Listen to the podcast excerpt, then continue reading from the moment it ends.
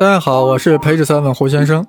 此番让我们一起掀开量子力学的一角，自选。谈论微观，必说量子力学。论及量子力学，怎能少得了自选？自选无处不在，无所不在。管你是电子、质子还是中子。但若是要问自选是什么，离子如何自选？许多科学爱好者啊，就会陷入到脑洞的漩涡。是的，这个自旋啊，还真就不是旋转，那是啥？我们从头说起，从量子论最初的诞生说起。先是普朗克提出了能量子的概念，也就是假设电磁波的发射和吸收是不连续的，而是一份一份的进行的，这样呀，计算的结果才能和实验结果吻合。这样的一份能量叫做能量子，每一份能量子等于 h 纽，纽是啥？纽是辐射电磁波的频率，h 是普朗克常数。数值是 h 等于六点六二六零六八七六乘以十的负三十四次方。哇，如此小的 h 却划开了经典物理与量子物理的分界线。没多久呀，爱因斯坦提出了光量子假说的大胆假设，也就认为光和原子电子一样，也具有离子性。光就是以光速 c 运动的离子流。哎，把这种离子呀叫光量子啊，现在简称光子。同普朗克的能量子一样，每个光量子的能量是 E 等于 h 纽。量子化的时代啊，就这样轰轰烈烈的展开了。所谓量子化，就是把一个啊本来认为是连续的物理量重新认定，认为它只能取不连续的分立的数值。这个过程就叫量子化。就在这样一个伟大的物理时代，有一个伟大的实验物理学家。卢瑟福抛出了原子的太阳系模型，也就是认为电子是在原子核外绕着原子核做圆周运动，但马上遭到了许多人的吐槽和反对，因为电子如果绕原子核运动的话，那可就是变速运动呀，方向在变啊，那这带电的电子做变速运动，那可是要辐射电磁波的，也就是说会损失能量，这样电子就会很快的一头栽进原子核。视死如归了，if so，这个宇宙呀，也就会很快的会坍缩了，崩盘了。那事实上不是这样呀。再者，电子绕原子核做圆周运动所辐射的电磁波的频率，是不是就应该等于电子做圆周运动的频率啊？那么，由于不断辐射导致原子半径是连续减小的，对吧？相应的频率就会不断的连续的增大。那么。所辐射出来的电磁波频率啊，应该是连续的，对吧？但实验告诉我们，氢原子光谱是线状的、分立的、不连续的。一时间，卢瑟福很尴尬，难道是我错了吗？卢瑟福这人很狂的，让他低头认错，还不如杀了他。怎么办？他的一位学生呀，看亲爱的导师蒙难，岂有不出手之理？于是开始进行狂拼乱凑。怎么拼？如何凑？当然是往实验结果上靠。在实验中，一般原子都是稳定的，而不会像卢瑟福模型中所蕴含的电子会一头栽进去。那我波尔就要说，原子是处于稳定态的。既然实验说光谱是分立的，那我波尔就要假设原子是处于一系列不连续的能量状态。哎，这怎么波尔突然冒出来了？哎，波尔就是卢瑟福的学生啊，就是出手相助的那个。学生波尔为什么有如此勇气进行拼凑呢？那正是受到了普朗克、爱因斯坦量子化的启发。不信，你再具体听听波尔凑出来的假设：原子系统只能存在于一一系列不连续的能量状态之中，比如 E 一、E 二、E 三、E 四，每个状态都是定态、稳定的状态。在这些状态中，电子绕原子核运动是不辐射能量的。只有当原子从高能态跃迁到低能态时，才会发出单色光，也就是单一频率的光。那具体什么频率呢？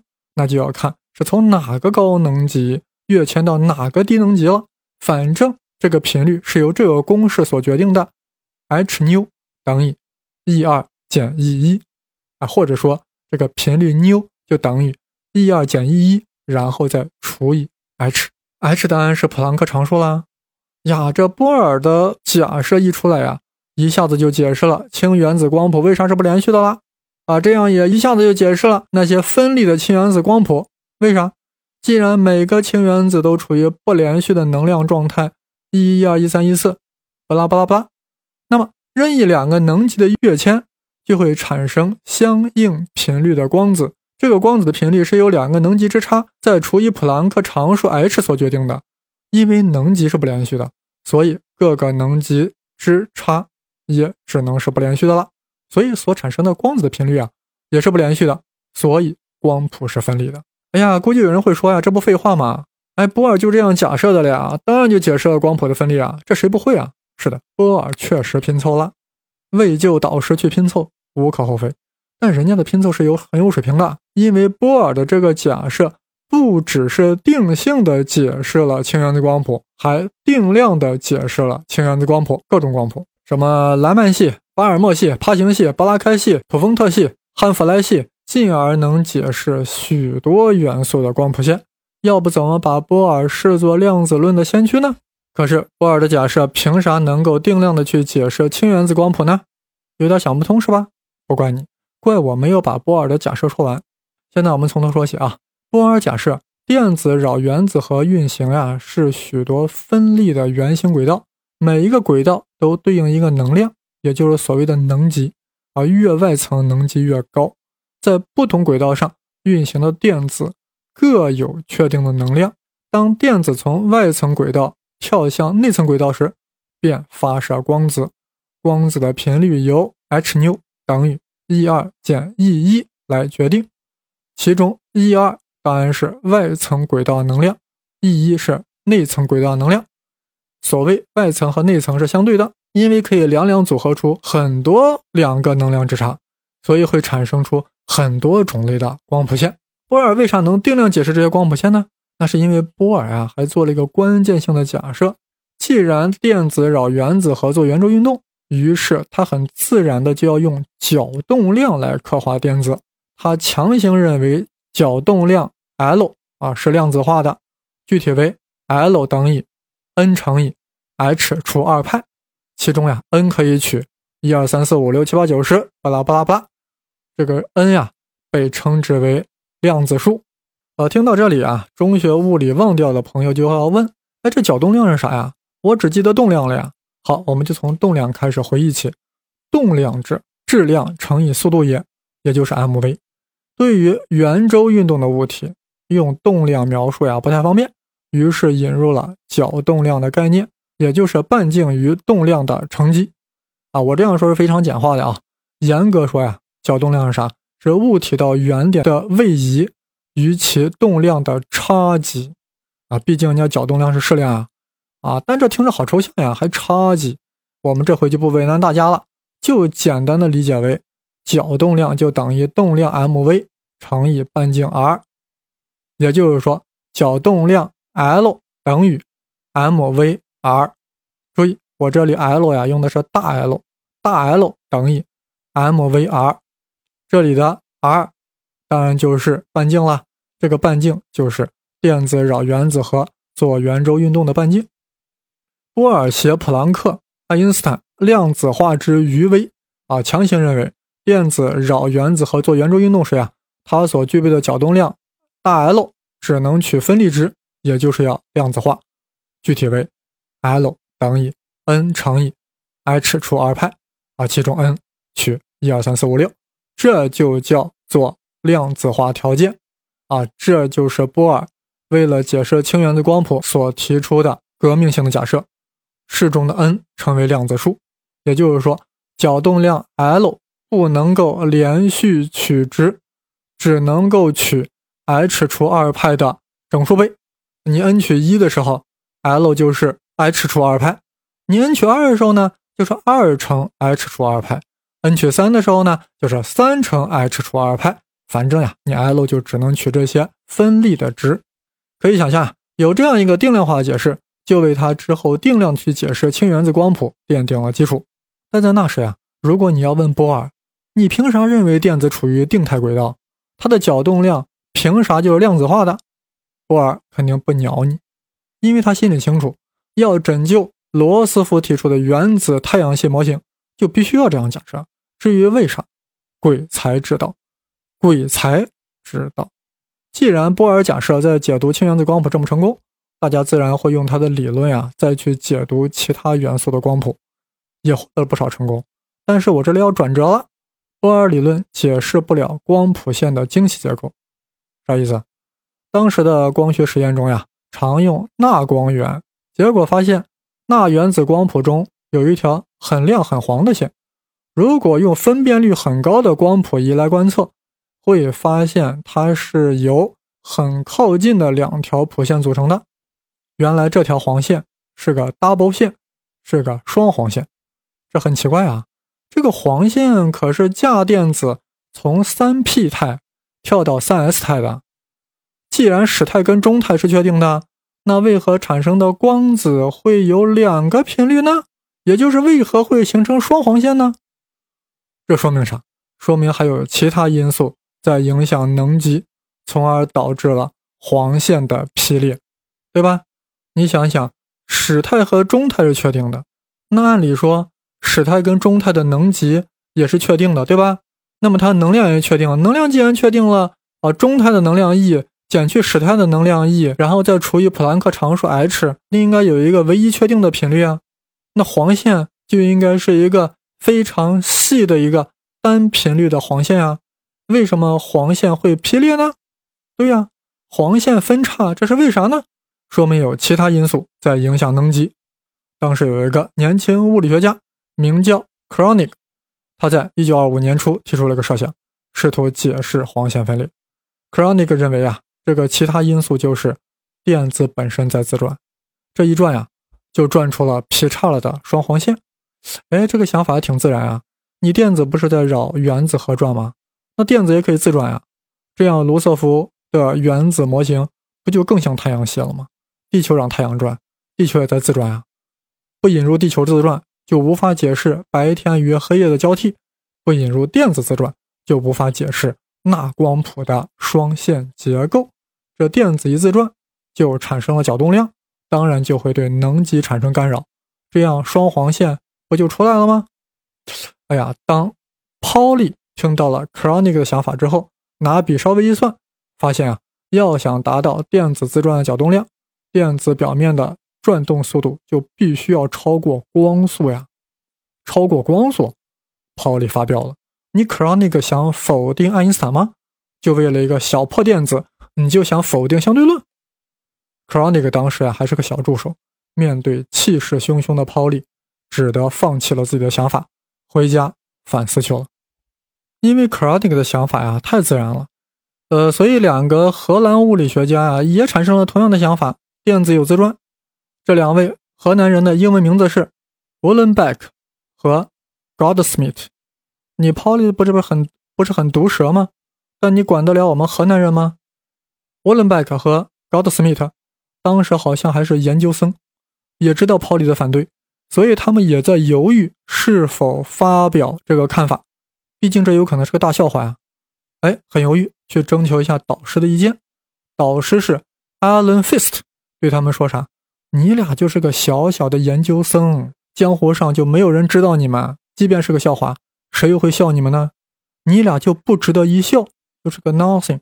但要万一这个电子自转是正确的，那就可就奠定了你们的江湖地位，你们就是 something 了。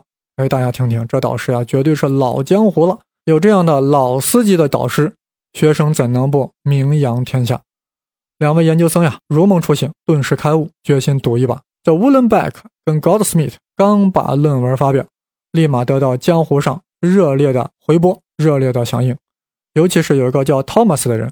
利用自旋这个概念，竟然将碱金属原子光谱的双分裂解释了，定量的解释了电子自旋的假设呀，一下得到了广泛的认同。泡利一看这形势呀，立马就从反革命变成了一个革命者，调转马头就开始跟进，还专门搞了个矩阵来表达自旋算子，这个算子当然就叫做泡利矩阵。而最初想到电自旋这个概念的 Kronig，心中一定奔腾着无数匹。千里马，个个都叫 motherfucker。自旋掀开了量子化的一角，掀开了宇宙的裙角，它是人类永远无法想象的概念，内禀而又惊艳。他半旋旋出费米子，他整旋旋出玻色子，他不旋就是上帝，就是上帝离子。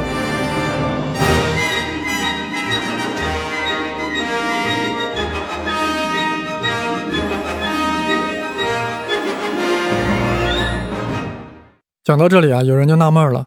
泡利不是说，如果电子有自旋，那么这个自旋速度就会超过光速，这就与相对论中的光速是极限速度相抵触了呀？难道自旋与相对论是不兼容的吗？是互斥的吗？No，没那么严重。这里的关节在于，电子的自旋可不是一般的旋转。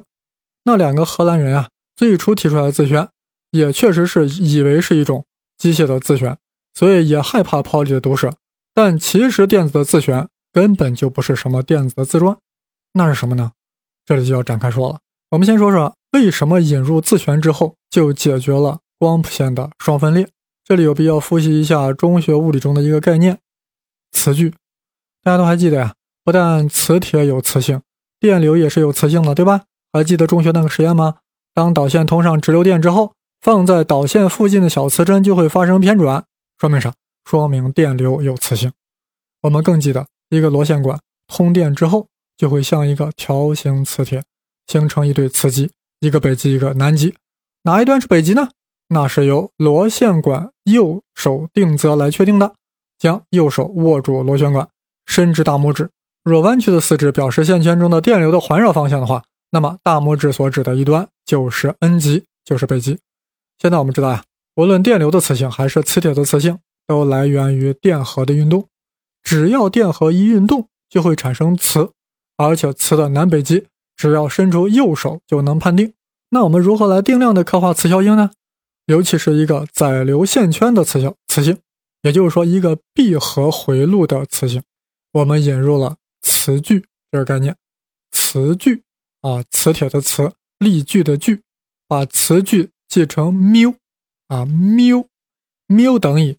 I 乘 S，I 是啥？I 是电流强度，线圈中流过的电流的电流强度就是 I，S 是啥？S 是线圈的面积，电流流过一个闭合线圈就会产生磁效应。我们用线圈中的电流强度乘以线圈的线圈的面积来定量的刻画这个磁效应，把这个物理量叫做磁矩啊，记作缪。我们为什么要如此重视闭合回路中所产生的磁效应呢？因为电子绕原子核运动，不就是一个闭合回路吗？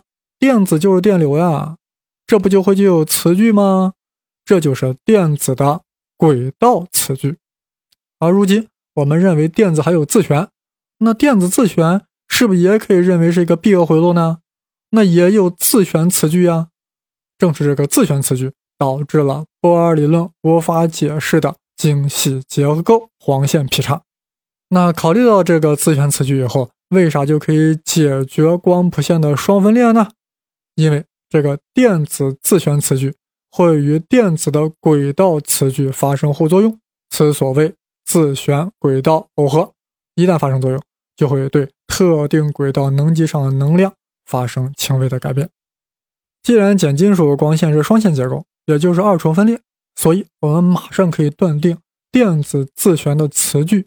相对于轨道运动所产生的磁场，只有两个取向，一个平行，另一个是反向。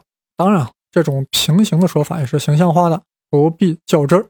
还有一个实验啊，能够更加直观地展示电子具有自旋，那就是斯特恩格拉赫实验，让处于基态的银原子通过非均匀磁场，结果发现银原子数发生了偏转，分成了两数了呀，也分叉了呀。分成两束，这些原子能在磁场中发生偏转，说明它们怎么样呢？说明它们有磁矩。但所谓基态的原子，就是那种轨道磁矩为零的。既然轨道磁矩为零，那在磁场中就不应该受力啊。那为啥还发生偏转呢？还分成了两束呢？那自然而然的解读就是，电子本身的自旋产生了磁矩，而且这个自旋磁矩只可能取两个方向，否则。它就不是分成两束了。基于以上的实验，那两位荷兰小伙 w o l l e n Speck、Goldsmith 在一九二五年悍然提出了这样的假设：每个电子都具有自旋角动量，记作 S，而且是大 S。这个大 S 在空间任何方向的投影，只能取两个数值，正负二分之 h 一半。h 一半啥？h 一半就等于 h 除二派。h 当然是普朗克常数啦。这个 h 一半呀，就是在 h 这个字母的脖子上来那么一横啊，叫 h 一半啊，它被叫做 reduced Planck constant，中文曰约化普朗克常数啊，就是角动量的最小衡量单位。哎，有人觉得可能有点那个呀，这个圆周率派可真是无所不在啊，和普朗克常数还有一腿。其实大家想想，既然在说角动量，也就涉及到旋转的问题，派能不出来露露脸，亮上一腿吗？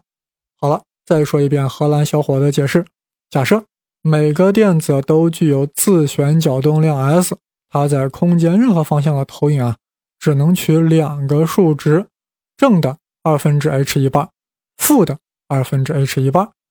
注意啊，我以后下文再说 h 一半的时候呀，就简单的说成 h 了。但指的都是带把的 h，老让我说 h 一半很难受的。而自旋呀，就是自旋角动量的简称。也就是说，一个电子在绕原子核旋转时呀，就有轨道角动量。与此同时，电子本身还有内禀的角动量。这种内禀的角动量就叫自旋角动量。哎，估计有人在动脑子呀，这个电子的自旋角动量咋可能在任何方向投影都取这两个值呢？这不可能呀！是的，你就是想破脑壳子也想不通。估计有朋友是这样想象电自旋的：他脑海中浮现出了一个陀螺，一个旋转的陀螺。不好意思，我必须要当头棒喝，千万不要把电自旋想象成宏观的自转。难道还真被卢瑟福的太阳系模型给蒙住了？原子核有如太阳一般居于中央。电子像地球一样绕着电子转悠，同时电子又像地球一样在自转。哇，好直观，好形象，好容易理解啊！要真是如此，大家都是三好学生，天文学和原子物理学那也就可以合并了。我们在中学啊就接触过电子云的概念，早就知道哪里有什么电子绕原子核做圆周运动呀？这电子是具有波量性性的，根本就不存在轨道这个概念。所谓轨道，那是个宏观的概念。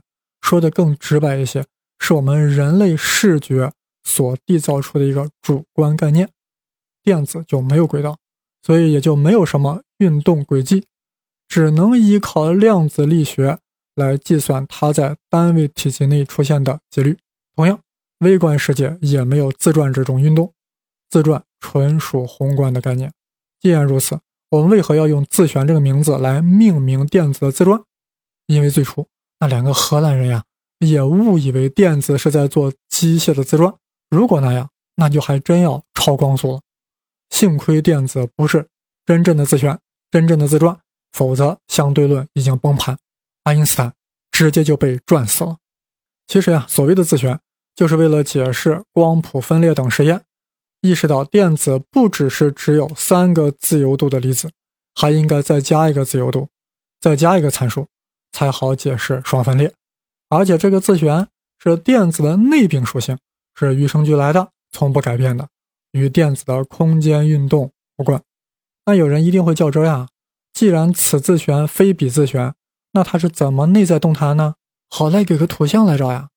不好意思，给不出来，没人可以给出来，也没有人可以想象，无论他是荷兰人还是河南人，微观世界的事儿，不要去想象它的图像。即便想出来，虽然可以安慰人的心灵，但一定是错的。事实上，自旋这个力学量虽然具有角动量的性质，但与轨道角动量相当不同，因为它没有经典对应。也就是说，当 h 一半视作是零的时候，自旋效应就完全的消失了，完全的 disappear 了。自旋理论纯属量子力学的范畴，而且还属于相对论量子力学的范畴。因为自旋实际上是一种相对论效应，相当的高端，但不大气，只有在狄拉克那里才能获得深入的理解。但是呀，明明不是旋转，为什么要用自旋这个范式，却能构建起一个有效的理论体系？仅仅说自旋是电子所具的内禀角动量所引起的，是说明不了问题的。既然没有旋转，也就不应该有角动量这个概念。但是我们正是用角动量 S 来描绘自旋的，而且还相当的有效，能成功的解释光谱中的精细结构，这真是令我胡先生百思不得其解。只能说呀，是造化弄人。一旦量子力学引入自旋，我们对宇宙万物的认识就产生了质的飞跃。不信，你就接着听。